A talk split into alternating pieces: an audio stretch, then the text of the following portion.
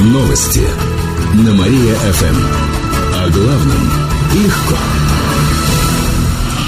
Здравствуйте! В прямом эфире на Мария-ФМ Диана Богатова. В этом выпуске о событиях из жизни города и области.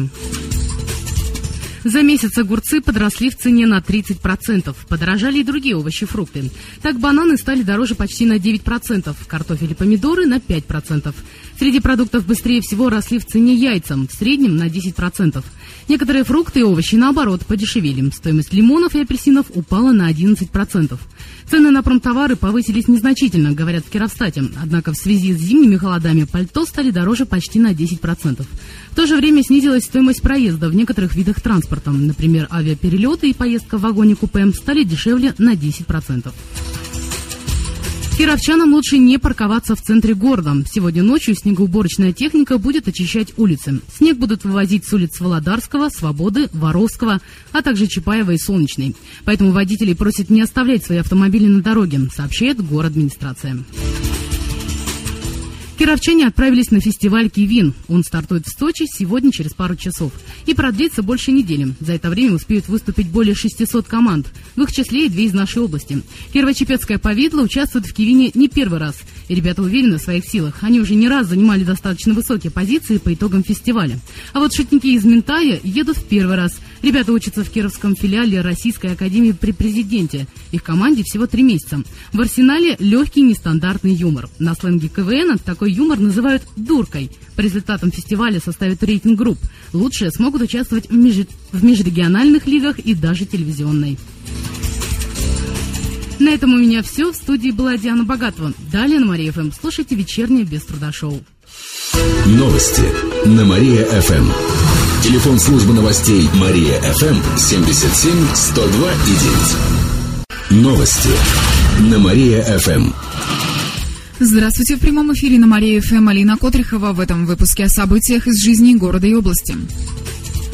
МЧС посылает предупреждение на радиоволне дальнобойщиков. Сотрудники ведомства уведомляют водителей о неблагоприятных погодных условиях или опасных ситуациях на дорогах. В областном управлении МЧС рассказали, что дежурный связист ведомства передает сигнал на волне дальнобойщиков. Его дальность охватывает кусок федеральной трассы Вятка. На ней очень большой поток грузовых машин. Водители пока не привыкли к новшеству. Некоторые удивляются, но большинство благодарят.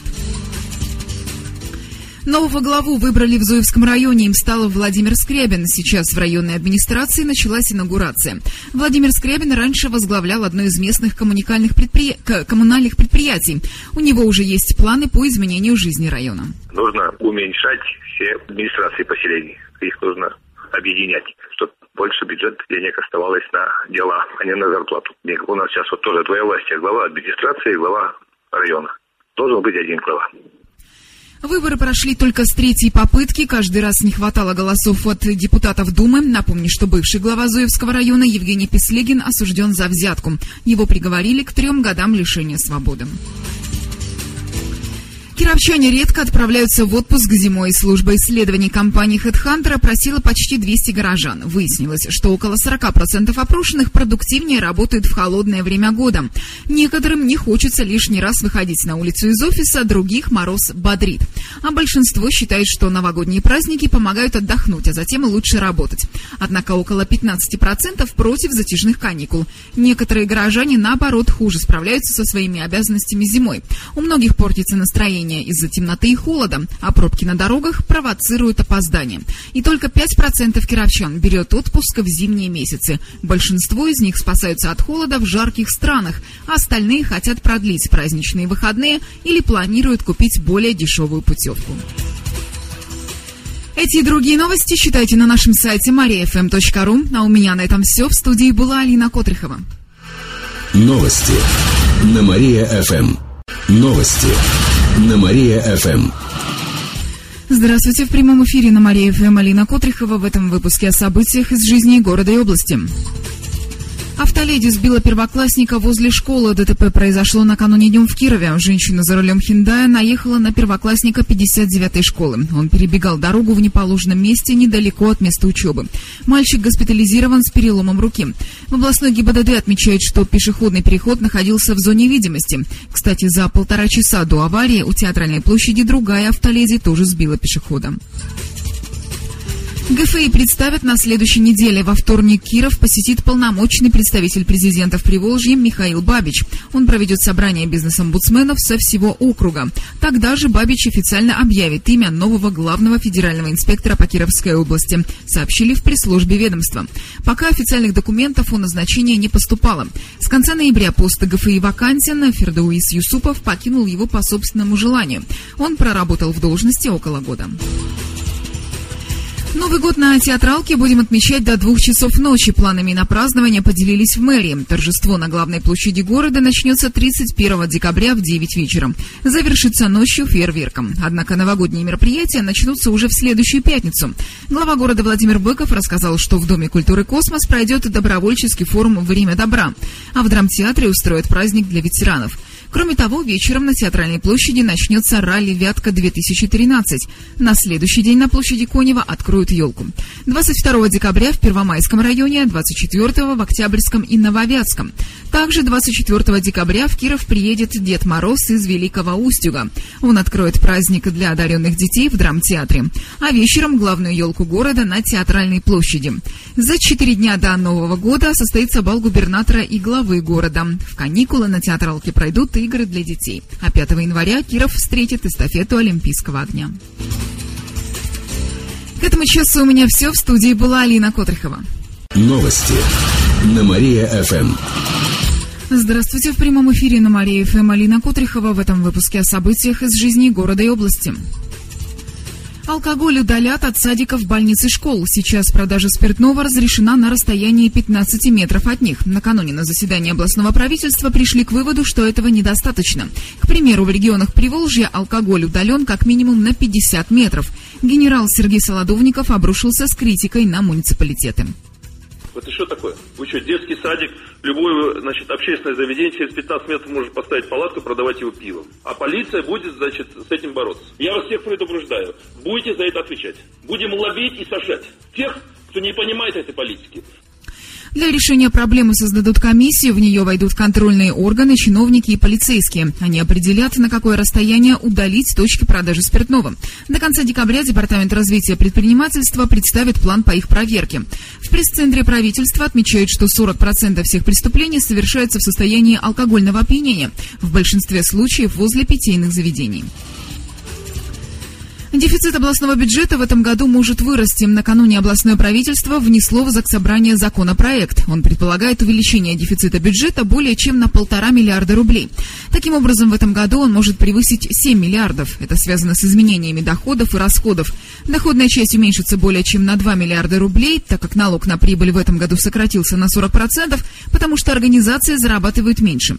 Увеличилась и минимальная цена на алкогольную продукцию. Все потому, что производители стали выпускать меньше меньше товара. Расходы также планируют сократить более чем на 460 миллионов рублей. В законопроекте предлагают способы погасить дефицит бюджета. Один из них – это кредит на сумму более 2 миллиардов федеральных рублей.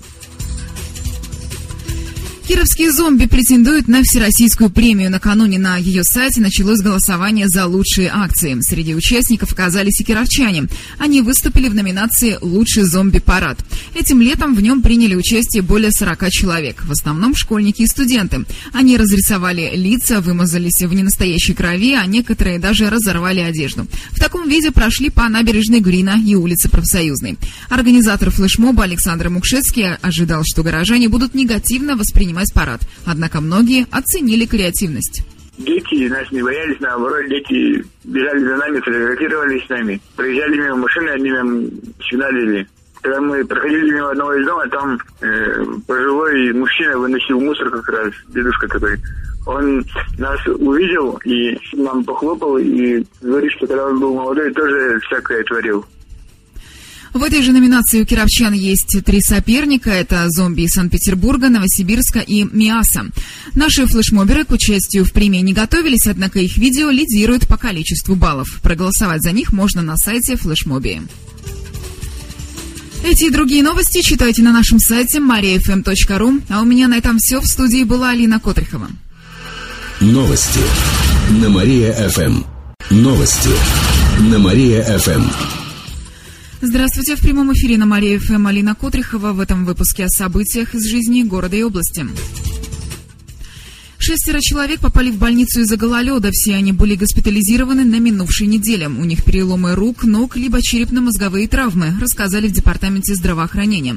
Кроме того, уже есть первые обморожения. Пострадали мужчина и женщина. Они обморозили стопы и попали в больницу. В город администрации отметили, что содержанием придворовых территорий занимаются управляющие компании, а пешеходные улицы находятся в ведении ЖКХ. Пострадавшим от гололеда стоит прежде всего обратиться к юристам, затем можно подать иск в суд. Дети смогут ездить в электричках за полцены. Это касается тех, чей возраст от 5 до 7 лет. Такая мера соцподдержки введена губернатором дополнительно. Дошкольники до 5 лет ездят бесплатно, а учащиеся получают компенсацию на приобретение проездных за половину стоимости. Кроме того, с апреля по октябрь следующего года за полцены в электричках могут ездить ветераны труда, труженики тыла и пенсионеры. Проезд для жертв политрепрессий бесплатен в течение всего года. На льготы региональный бюджет потратит более 9 миллионов рублей рублей, сообщает областное правительство. Кировские спортсмены выступят на Всемирной зимней универсиаде. Сегодня она стартует в итальянском городе Трентино. В составе российской сборной выступят два спортсмена из нашей области, сообщили в Вяткостарте. В лыжных гонках участвует Владислав Скобелев. Уже завтра он выступит на соревнованиях по биатлону. Кстати, в 2011 году он стал трехкратным чемпионом универсиады. А конькобежный спорт представит Алексей Суворов. Ближайшие соревнования состоятся в пятницу. Добавлю, что оба наших спортсмена включены в состав Олимпийского Олимпийской российской сборной. К этому часу у меня все. В студии была Алина Котрихова. Далее на Мария ФМ продолжается утреннее шоу «Жизнь удалась». Новости на Мария ФМ.